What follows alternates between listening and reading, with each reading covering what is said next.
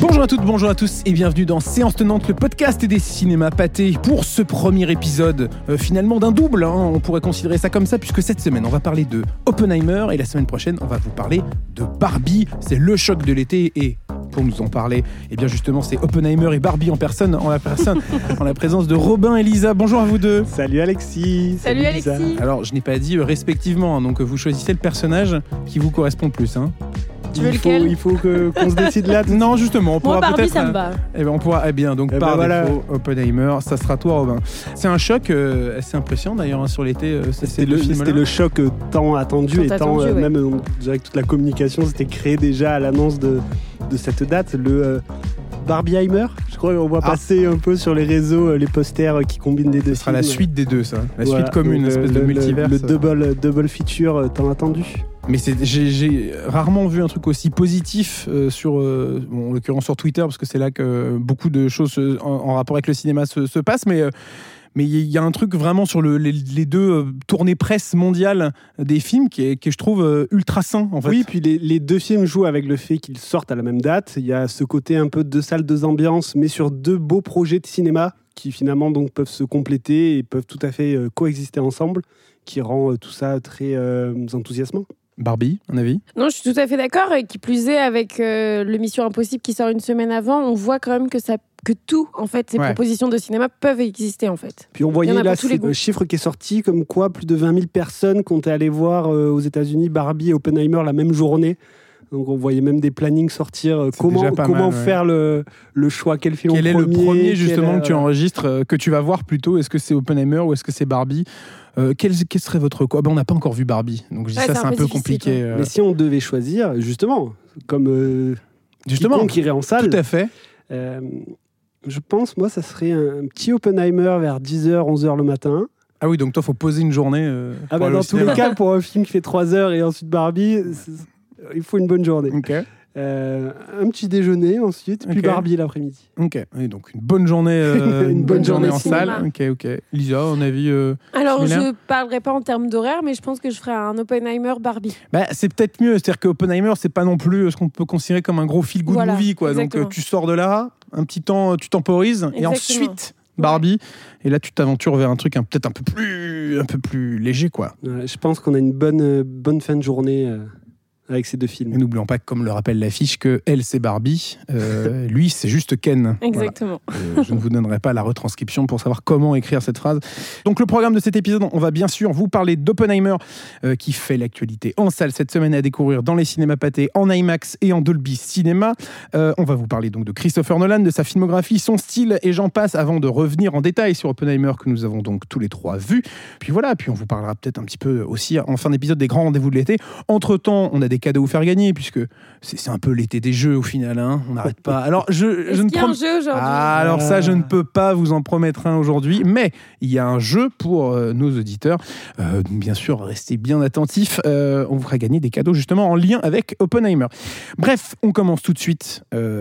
Euh, en parlant justement de ce film qui fait l'actualité, mais en revenant sur son réalisateur, Christopher Nolan, qui a une des filmos les plus impressionnantes de ces, allez, on va dire 20 dernières années, 25 derni- dernières années? Depuis euh, 1998, et Donc son 25 premier finalement. film, voilà, euh, Following, donc qui était un film qu'il a réalisé en sortant de ses études, un petit film qui n'a pas coûté très cher, euh, 6 000 dollars si je ne me trompe pas, euh, avec euh, comme ambition de le réaliser pour derrière s'attaquer à un projet déjà un peu plus ambitieux et très personnel, Memento. Film euh, événement déjà euh, dans la jeune carrière, enfin dans la, la Oui, filmographie c'est ça, très c'est récente. son voilà. deuxième film, euh, qui est un film culte hein, aujourd'hui. Donc avec euh, Guy ouais. Pearce dans le rôle principal et qui s'amuse déjà.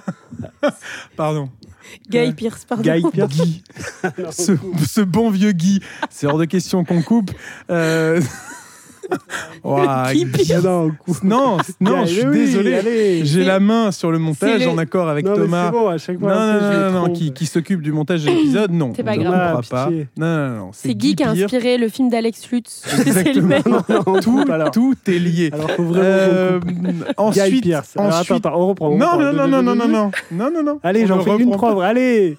Donc Memento avec Guy Pearce dans les années 2000 et qui jouait déjà avec le euh, un peu l'obsession principale de Nolan de jouer avec le temps et avec les temporalités. Aussi avec les, les souvenirs aussi et les rêves, euh, en quelque sorte. euh, Mais c'est un film, qu'on je trouve, retrouvera c'est- après avec C'est ce, que, c'est ce que Nolan euh, aime beaucoup, c'est cet aspect de labyrinthe presque Mm, pour le, le- le spectateur Oui, qui, qui va découvrir une histoire et qui va, et qui va euh, peut-être rien comprendre des C'est débuts. un peu et une puis- histoire montée à l'envers. C'est ça, et du coup, une fois qu'il va récupérer un maximum d'informations, on va enfin réussir à, à- à comprendre l'histoire. Mais au final, quand on regarde sa filmographie, c'est quelque chose qu'il suit encore euh, jusqu'à aujourd'hui. Alors peut-être moins sur Oppenheimer, mais on en reparlera tout à l'heure. Euh, mais c'est quelque chose qu'il qu'il travaille, quoi. C'est un, c'est un- c'est un- un des vrais trucs euh, qu'il une a de dans ses sa filmographie. thématiques euh, vraiment principales. Insomnia, euh, ce sera son, son film suivant, porté par un, un duo assez exceptionnel, hein, puisque c'est Al Pacino, Robin Williams, euh, dans une espèce de course-poursuite de chat à la souris, dans un... Mais qui était déjà, enfin, qui à l'époque un remake d'un précédent film qui s'appelait aussi Insomnia, si je dis pas de bêtises. Je sais pas si vous avez un souvenir frais d'Insomnia, mais c'est euh, moi j'ai souvenir d'un- thriller exceptionnel en plus avec ce truc où euh, finalement la nuit ne tombe jamais Mm. parce qu'on est dans un lieu où le fait est que le soleil est toujours présent euh, et du coup rend le bah, d'où le titre du film hein, Insomnia. Mais encore une fois, on parlait des obsessions. C'est ça qui fait la patte Nolan, c'est qu'il arrive à, j'ai l'impression, avec et peut-être Inception a vraiment marqué un, un cran au-dessus plus tard. C'est qu'il arrive à s'immiscer dans notre tête en fait, à jouer avec nos émotions, à jouer avec l'illusion du temps, de la mémoire, des souvenirs, de- du sommeil finalement aussi. Aussi ouais Et carrément. du coup, c'est ça, je pense, qui fait qu'on a une grosse fascination aussi pour son, pour son cinéma. Et après tout ça, qu'est-ce qu'on a? Ins- Insomnia, donc, qui lui ouvre les portes vraiment du grand blockbuster avec euh, Batman Begins. Batman Begins, adaptation euh, d'un petit personnage de, de comics. Exactement, mais surtout qui arrive après euh, d'autres adaptations qui sont totalement différentes, celle de Tim Burton, puis des deux autres films qui ont suivi de Joel Schumacher. Merci.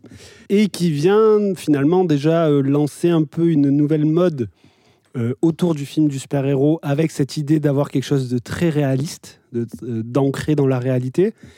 Son Batman, donc interprété par Christian Bale, qui joue déjà avec une perception de Gotham totalement différente de la vision gothique, fantasmée de Tim Burton. Là, on Ou est dans très Chicago. euh, cartoon euh, des, ça. des deux des années 90. Là, on est vraiment dans du Chicago euh, euh, réel, qu'on Sombre, noir, exactement.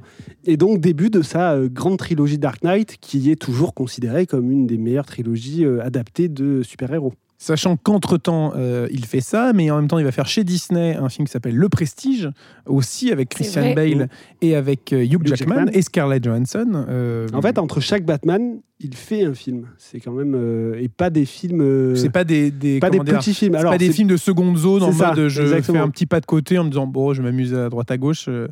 Mais euh, non, le prestige, film fantastique euh, de, de, autour, de- euh, de la autour de la magie, avec un, casting fou, parce que j'ai cité ce trio tête, mais aussi un David certain Bowie. chanteur, voilà, David. Bowie, qui joue Tesla dans le film. Mais bref, donc ouais, dans une carrière qui, qui déjà, enfin, qui est en train de, de prendre une vitesse Qui- folle. Et puis qui n'est qu'un sans faute. C'est ça, c'est ça qui est Déjà, quand même assez que là, exceptionnel. on verra pour la suite, mais on est, C'est déjà c'est ça qui est quand même fou. C'est-à-dire bons que là, on parle du prestige. Le film suivant, c'est The Dark Knight. Là, on atteint euh, peut-être une nouvelle ère dans le, la renommée du film de super-héros, euh, considéré comme beaucoup comme étant un des meilleurs films tout court. Oui, oui, je pense que le grand public s'accorderait à dire que The Dark Knight, ça reste quand même un gros sommet. Mais ce que je voulais dire aussi par rapport à hum, la transition entre Insomnia et la trilogie de, de Dark Knight, c'est que je pense aussi, euh, pour les cinéphiles ou les spectateurs plus généralement, je pense qu'ils ont vraiment découvert Nolan avec les Batman, en fait. C'est devenu un réalisateur de cinéma d'auteur, de cinéma qui nous fait réfléchir et qui nous embarque dans une histoire, et en même temps un cinéaste qui est accessible en fait, qui arrive à nous raconter une histoire avec des personnages un peu torturés, des, euh, comme tu le disais Robin, avec euh, ce contexte très sombre et très réaliste en même temps. Et je pense que ça a vraiment euh, fidélisé un, certain public à, qui fait qu'aujourd'hui en fait tout le monde attend le Nolan euh, comme euh, l'événement de l'année à chaque fois en fait. Et après The Dark Knight, il se passe quoi? Il se passe justement son film non Batman, toujours chez Warner. C'est Inception, Inception, avec euh, un certain Leonardo DiCaprio. Et un, un joli casting. On retrouve aussi euh, Cillian. Murphy, hein, dont on va beaucoup parler ensuite. Mais Cillian Murphy, euh, qui est un acteur de longue date, hein, on, va, on va en reparler plus tard Oui. avec Oppenheimer, parce qu'ils ont, ils ont travaillé euh, beaucoup de fois ensemble. Euh, il- C'était le, le méchant du premier, du premier, premier Batman. Batman, On, le retrouve, Begins. on le retrouve dans, dans Inception. Inception qui fait un carton mondial. Ensuite, il enchaîne avec euh, The Dark Knight Rises, la conclusion de, de sa sa trilogie. Où il retrouve Tom Hardy de Inception. Tout à fait. Voilà. Mais c'est vraiment un acteur qui, euh, qui travaille souvent avec les mêmes collaborateurs, qui aime Un beaucoup réalisateur, euh, oui. un réalisateur qui fait, qui, qui fait souvent appel, que ce soit devant ou derrière la caméra, mais c'est vrai qu'on voit beaucoup d'acteurs revenir euh, de, avec lui, que ce soit euh, bah, là typiquement dans Oppenheimer, on a Matt Damon qui avait fait un petit rôle dans Interstellar, Kylian Murphy qui est pour le coup euh, peut-être la- l'acteur qu'il a, le, qu'il a le plus fait jouer, On a Kenneth Branagh aussi. Kenneth Branagh aussi qui est dans, Dans euh, Tenet qui est dans et Tenet et dans ce nouveau film. Et dans Euh, Dunkerque. Et dans Dunkerque, eh bien, tout à oui, fait. évidemment. Donc voilà, il y a aussi, on, on sent une certaine fidélité de sa part avec euh, une, presque une- un esprit de troupe d'acteurs euh, auquel il fait appel euh, de, de film en film, quoi. Mais ça doit être aussi, euh, tu, tu le disais tout à l'heure, c'est un plaisir sans doute pour ces acteurs de revenir jouer dans un Nolan. Même, on en parlera plus en détail, mais on voit énormément d'acteurs euh, de, de prestige Ouais. euh, Dans le nouveau venir film, ouais. pour juste un petit rôle, une petite scène. euh, et Michael ensuite, Caine, bien sûr. Tout à fait, excellent euh, Alfred dans la trilogie. Tout à fait. euh, Anna Tawai, qui était donc dans The Dark Knight Rises, qui revient pour le film suivant du réalisateur, qui est donc Interstellar, qu'elle Oui. porte aux côtés de, de Matthew McConaughey, euh, un grand film de science-fiction extraordinaire, C'est Et du juste- cinéma d'auteur de science-fiction. Mais, euh, mais spectaculaire mais oui, et, gigantesque Mm, en fait. C'est ça qui est extraordinaire avec lui. Euh, puis encore une fois, on parlait de sa collaboration avec euh, différents artistes. Hans Zimmer euh, est peut-être la quintessence de ça. Alors Hans Zimmer, ça fait deux films qui ne travaillent plus ensemble, hein, Oui. parce que c'est c'est le compositeur Ludwig euh, Göransson. Oui. J'ai un doute sur le nom Oui, de oui. famille. C'est toi alors, qui me dis que- oui, c'est toi qui me voilà, confirme. c'est ça. Est-ce que vraiment Alors, tu vas prendre Je suis pas certain de, de me fier à mon avis de 100% sur ton aval là-dessus. Mais en tout cas, ouais, c'est Hans Zimmer euh, sur, sur ces deux derniers films. Mais euh, enfin bref, donc on voit, et puis voilà, la, la carrière ensuite de, de Nolan, euh, on la connaît, ça va être Dunkerque, puis Tenet, et aujourd'hui Oppenheimer. Mais on, on voit se tracer quand même à travers cette filmographie des grands thèmes. Euh, qui lui sont chers, que ce soit le temps, que ce soit euh, la science en général. C'est, quoi ces plus grandes lubies presque en tant que, metteur en scène pour vous? Déjà, est-ce qu'on peut parler de Nolan sans euh, mentionner le cadre dans lequel il va, hum, créer ses histoires et mettre ses personnages?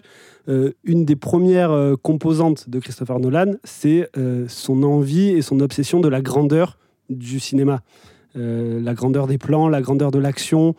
Chaque, même les petites scènes de dialogue ont vocation à prendre une, une ampleur qu'elles n'auraient pas chez d'autres euh, cinéastes.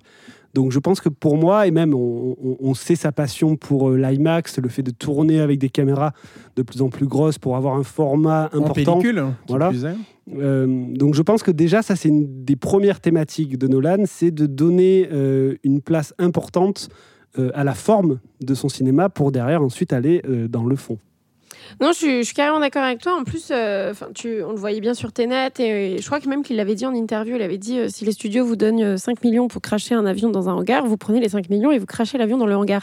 C'est comme ça. Donc euh, effectivement, je rejoins, euh, je te rejoins Robin sur la force de son cinéma, c'est-à-dire visuel en fait. Et euh, quasiment immersif, parce qu'en fait, tu es, vraiment pris dedans, et on, va sûrement en reparler tout à l'heure avec Oppenheimer. Je, trouve que c'était frappant, frappant là-dedans. Et après, pour, revenir à ses, à ses obsessions, à ses thématiques, on l'a dit, il y a le temps, il y a la science. Tu parlais des personnages aussi.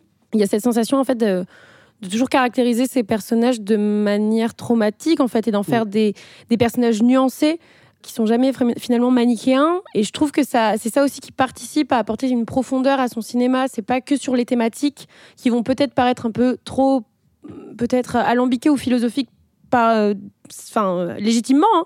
mais, euh, mais ça participe aussi avec, euh, avec ces personnages.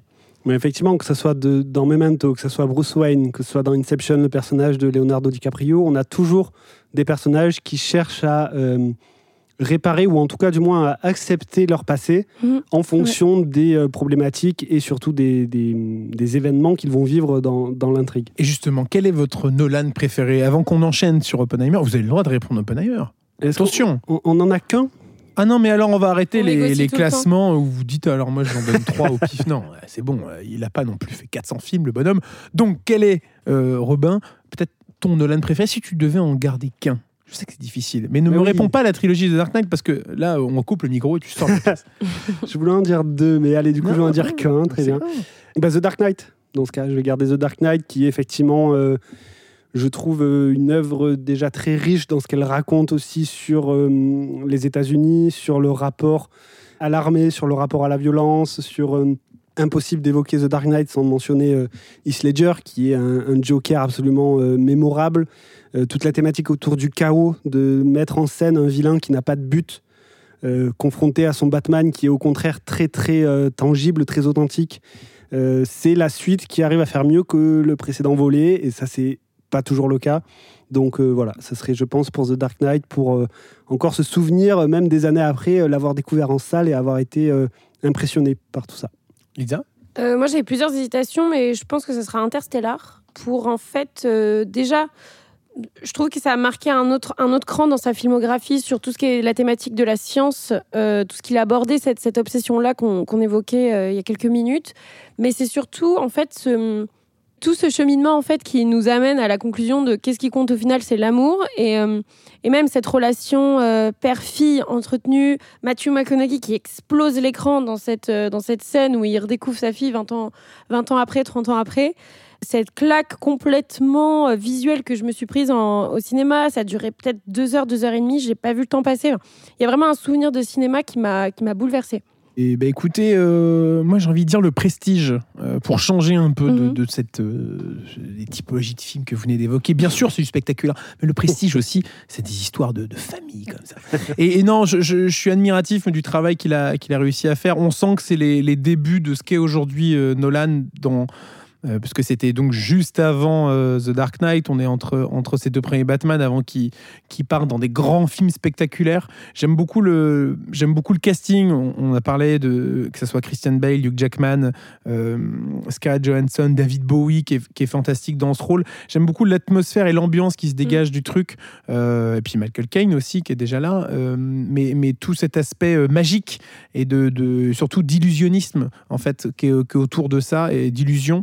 Euh, font que j'aime beaucoup cette ambiance en fait qui se dégage du, prestige. C'est vrai que c'est peut-être son dernier petit entre guillemets film. Et non, et je rajouterais quelque chose par rapport à tu parles du prestige, mais on parlait de ces thématiques aussi, c'est que Nolan il a quand même un goût pour le retournement de situation finale. Et ça, je pense que pour le twist. Ouais, pour le twist exactement. Et ça aussi, je pense que c'est une grande force. C'est soit laisser le spectateur un peu dans cette attente comme la toupie qui tourne dans Inception, soit te donner une explication mais que tu n'as jamais vu venir. Et ça, je trouve que il y a peu de cinéastes qui arrivent à le faire et à nous, à nous retourner le cerveau comme il l'a déjà fait en fait. Et est-ce que parfois ce serait pas justement une de ses limites aussi? Non. une de ses limites, dans quel sens? Justement de chercher à trop vouloir donner un twist. Euh, pour, euh, et, alors même que son film se tenait déjà et qu'il n'avait pas besoin finalement de donner le dernier twist qui vient tout remettre en cause. Je ah, sais pas, je pose, me je pose la question euh. comme ça. Écoute, on aurait dû l'inviter.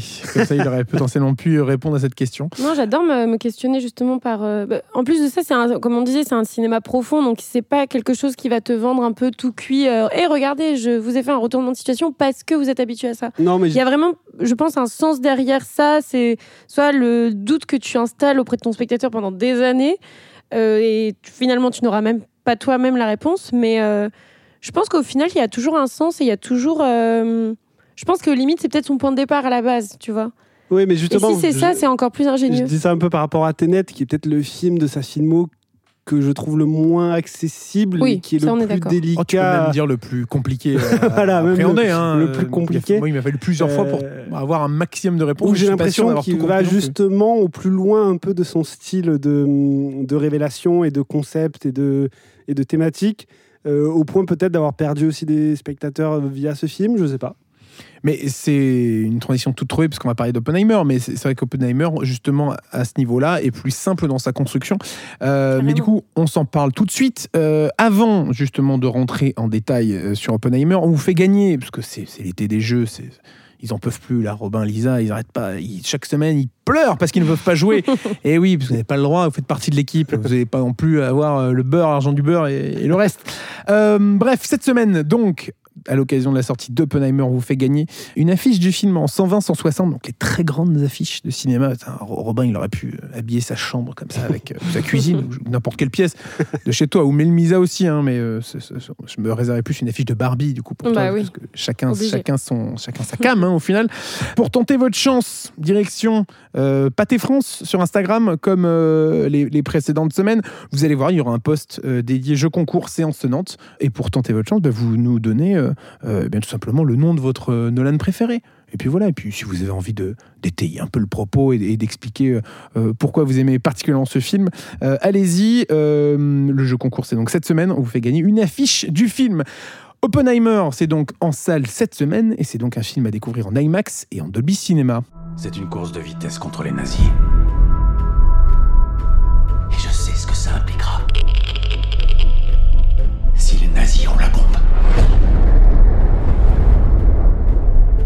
Ont 12 mois d'avance sur nous. 18. Mais comment vous pouvez savoir ça Et de quoi ça parle, Oppenheimer? Parce qu'on en parle, on cite son nom comme ça depuis tout à l'heure, mais quel est le sujet? Qui a envie de se lancer dans un, pas dans un micro-pitch, mais de nous donner un peu la, couleur et, ce qui est intéressant justement dans, ce projet? Alors, c'est donc sur la vie de euh, Robert Oppenheimer, qui est l'inventeur euh, en partie de la bombe atomique. Qui est le père de la bombe atomique. Le père, oui, exactement. Le père de la bombe atomique. Et autour de ça, on va évidemment suivre, donc euh, il y a quand même un côté biopic au film. Et on va suivre l'invention de cette bombe atomique et des conséquences que cela a dans un contexte euh, propre aux États-Unis à cette période, donc dans les années 40-50. Euh, des conséquences euh, d'une part historiques, mais aussi des conséquences morales sur le personnage, parce que voilà le et politique, enfin voilà toute les toute la période un petit peu d'après-guerre des États-Unis. Parce que tout le film, justement, c'est de savoir est-ce que Oppenheimer était euh, un, comment dire, un bon citoyen américain euh, lors de la conception de cette bombe, parce qu'avant, justement, la Seconde Guerre mondiale, il avait quelques incointances avec euh, le Parti communiste, donc était plutôt mal vu dans une ère de macartisme et la, ça. la chasse aux sorcières. et donc, et donc, on retrace voilà l'histoire de sa vie de, de, cette manière. vous, vous en avez pensé quoi d'Oppenheimer, ce, ce nouveau film tant attendu? J'ai beaucoup aimé. Personnellement, j'ai beaucoup aimé. Je dois dire que les trois heures de film annoncées peut-être font un peu peur, et ce qui est légitime sur peut-être un biopic apparent de, du père de la bombe atomique. Et en fait, encore une fois, comme c'est un film qui mêle beaucoup d'éléments du cinéma de Christopher Nolan qu'on évoquait tout à l'heure, en fait, tu as l'impression d'avoir une sorte de patchwork, de... il y a quelque chose qui se catalyse sur, le son, sur le grand écran et qui fait qu'en fait, tu retrouves du Dunkerque, tu retrouves de l'Interstellar, tu retrouves du Batman. Il y a plein de thématiques qui sont abordées sur le trauma de Oppenheimer, sur la claque visuelle que tu peux te prendre quand. Le, trauma des États-Unis. Le trauma même des États-Unis, on est clair. Euh, la Seconde Guerre mondiale qui revient parce qu'on a Dunkerque. Euh, la temporalité qui n'est pas euh, celle d'un biopic classique. Donc, encore une fois, il joue sur euh, l'aspect linéaire et non linéaire finalement du temps. Et en fait, euh, tous ces éléments-là combinés font que tu passes trois heures sur une fresque complètement dingue qui à la base part d'un petit scientifique de laboratoire en Angleterre pour ensuite en arriver au macartisme et toute l'évolution par rapport à la chasse des sorcières et les communistes post-seconde guerre mondiale. Euh, et, sur ça, je m'y attendais pas et je m'attendais pas à être autant emportée en fait par euh, l'aspect narratif et euh, l'interprétation des acteurs aussi de Cillian Murphy. Mais ce qui est intéressant, c'est que c'est-à-dire que c'est peut-être le film le plus, comment dire, le moins spectaculaire qu'il a réalisé depuis un paquet d'années. C'est-à-dire que là, c'est vraiment un film qui se, qui se construit essentiellement de, de, dialogue. Alors ça peut faire peur, parce que quand on dit ça et qu'en même temps on met à côté de la durée du film de 3 heures, faut se rassurer. Hein, c'est pas de la contemplation. C'est pas de la contemplation, mm. c'est vraiment des dialogues qui font avancer une histoire. Mais c'est vrai que c'est essentiellement des, des, des, chants contre chants sur des personnages qui se parlent. Alors justement, c'est porté par un casting qui est fantastique. On va revenir là-dessus, mais c'est son film le plus. Euh, peut-être le, le, le, moins rempli d'action quoi quand on voit le plus terre à terre le plus terre à terre. C'est à dire que bien sûr il y a une grande scène qu'on peut s'imaginer qu'on voit brièvement dans la bande annonce qui est une scène comment dire évidente quand on quand on voit la, la nature du film.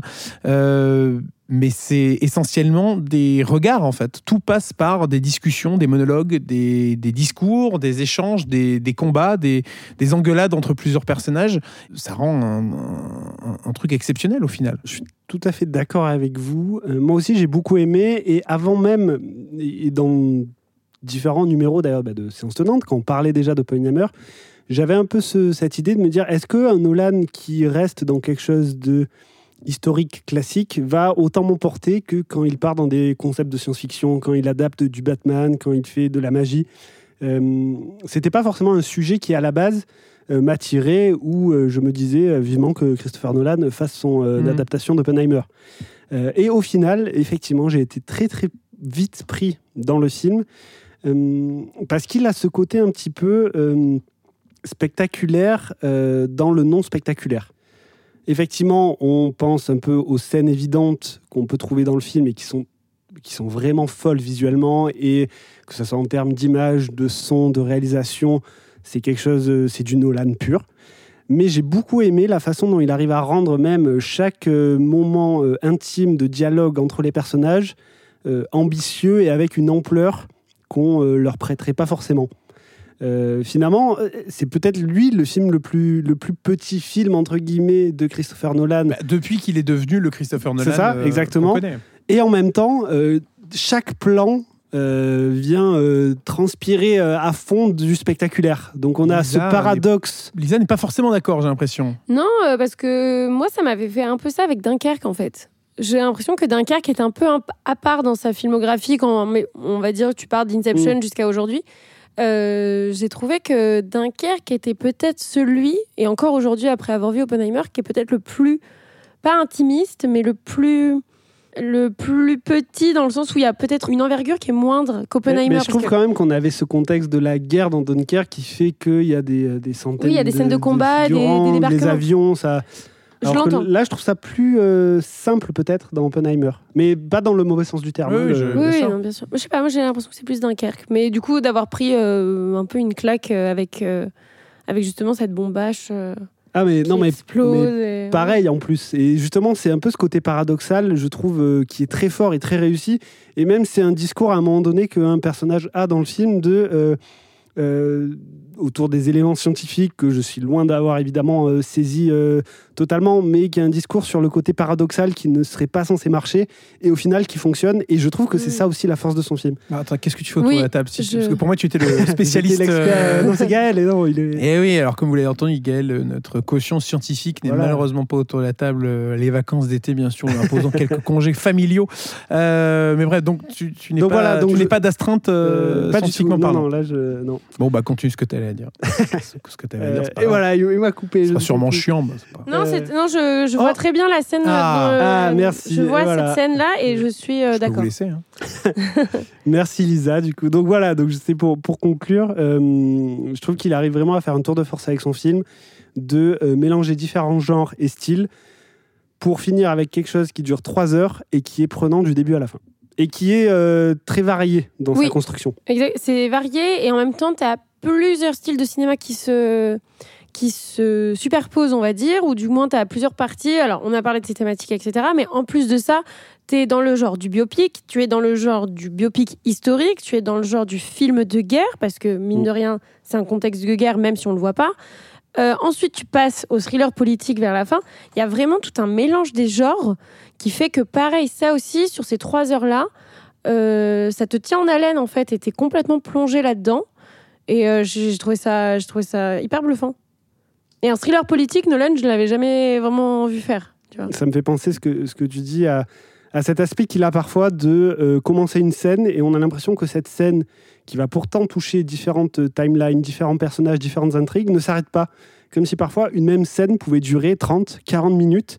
Euh, elle est tout le temps accompagnée d'une musique. Alors effectivement, c'est pas Hans Zimmer derrière, mais ça fait parfois euh, vraiment penser au Oui, on- style Zimmer sur patte, le, ouais. le rythme, sur la tension qui est instaurée via les sons, via la musique, hum, via toutes les petites ellipses visuelles que Nolan se permet.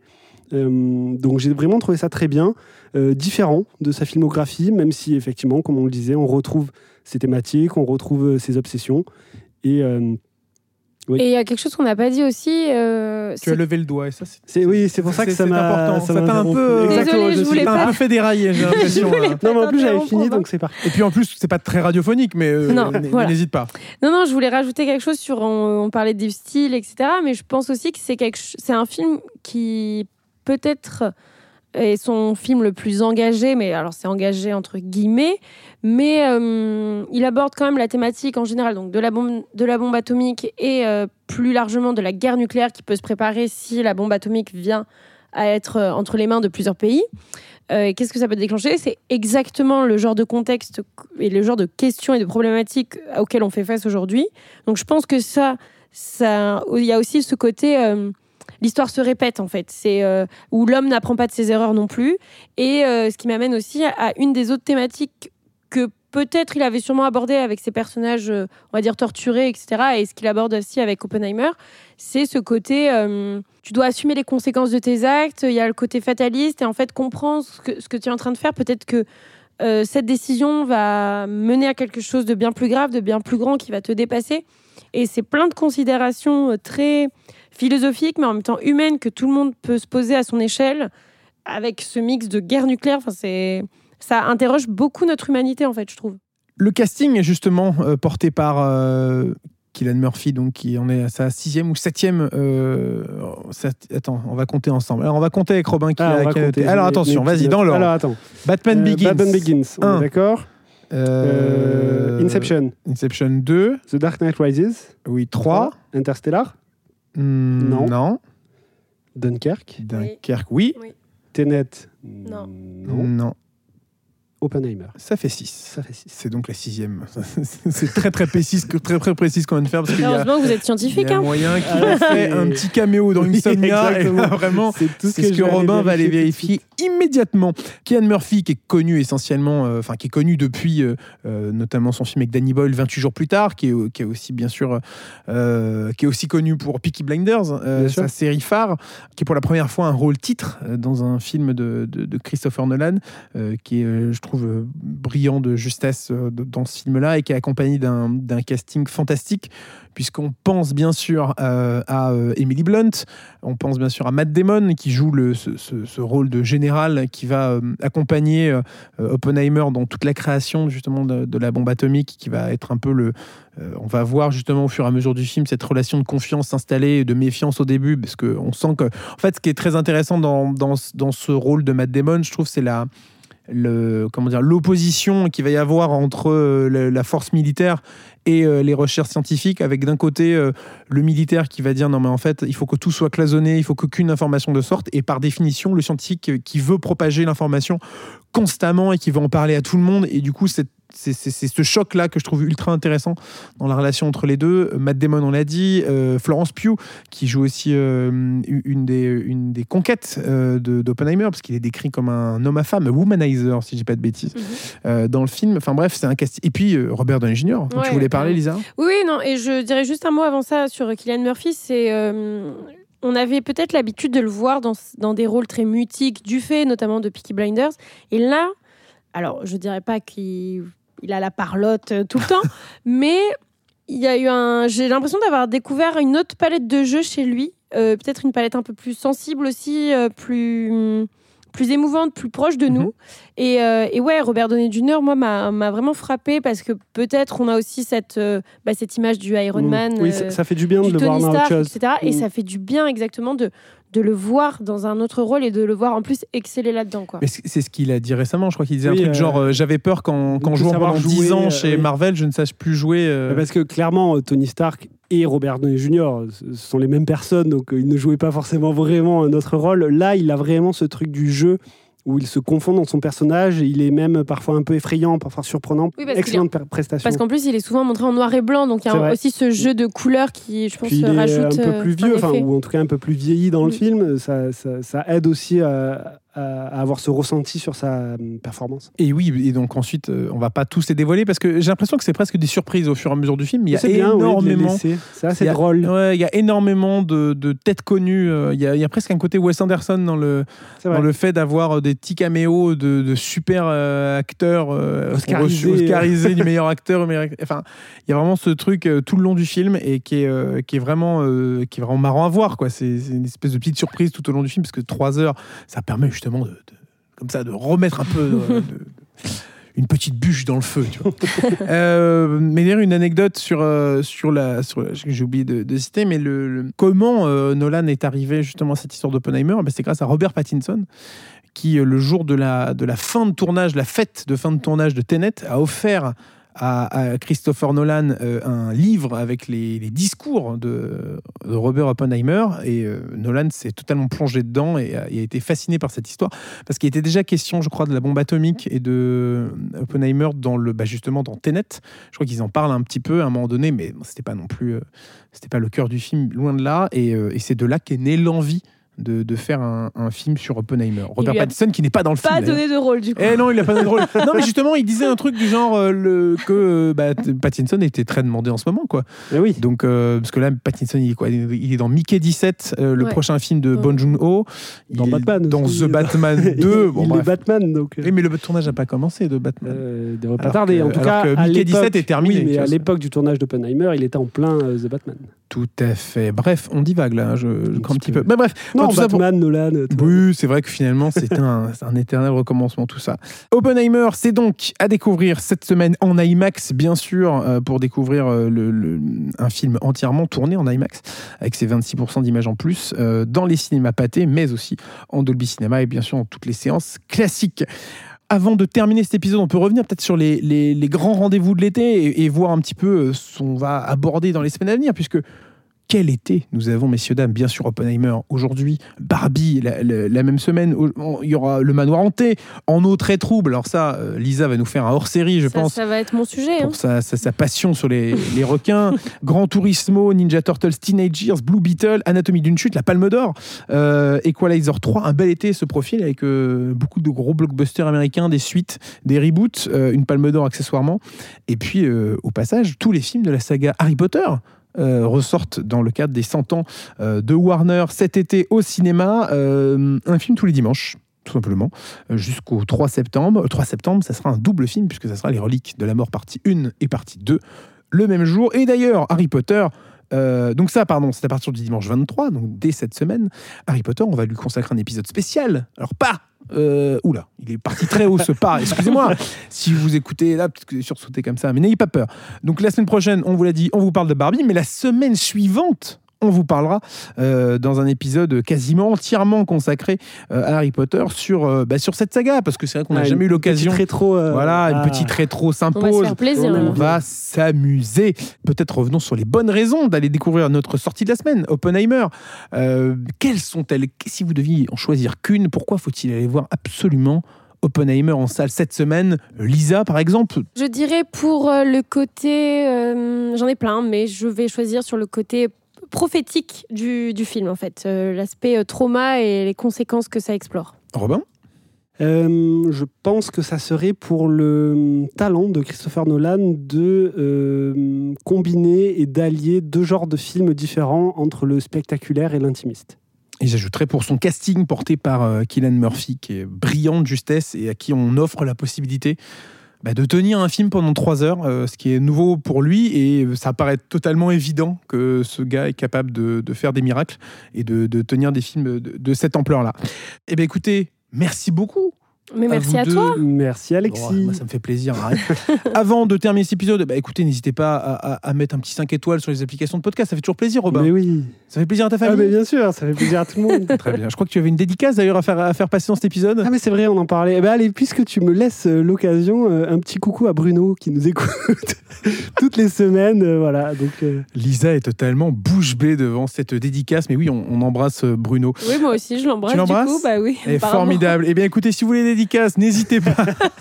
vous savez ce qu'il vous reste à faire, 5 étoiles euh, sur les applications de podcast. Non, mais puis même, n'hésitez pas si vous avez des questions, des avis, euh, des remarques, à nous les faire sur, euh, bah, sur Insta, sur les posts justement qu'on fait sur le, le Insta de Pâté France. Les posts dédiés à Séance Tenante, idéalement, parce que sinon on va pas s'y retrouver. Si vous mettez un, un post sur... je sais pas, un, un- un- un commentaire sur un, un post de Mission Impossible. Mais comment on va faire le lien Hein, ma bonne dame? Je ne sais pas. Bref, en tout cas, merci beaucoup à vous deux d'avoir été là. La semaine prochaine, on vous parle de Barbie. Alors, euh, j'allais dire, on sera tout habillés, tous habillés en rose, mais ça n'a aucun intérêt puisque c'est un podcast non filmé. Mais bref, euh, l'illusion sera là. Euh, dans tous les cas, merci beaucoup à vous deux d'avoir été là. Merci Robin. merci beaucoup. Merci Lisa. Merci beaucoup. Et on se retrouve la semaine prochaine. D'ici là, prenez soin de vous et à très bientôt au cinéma. Ah, la petite dédicace.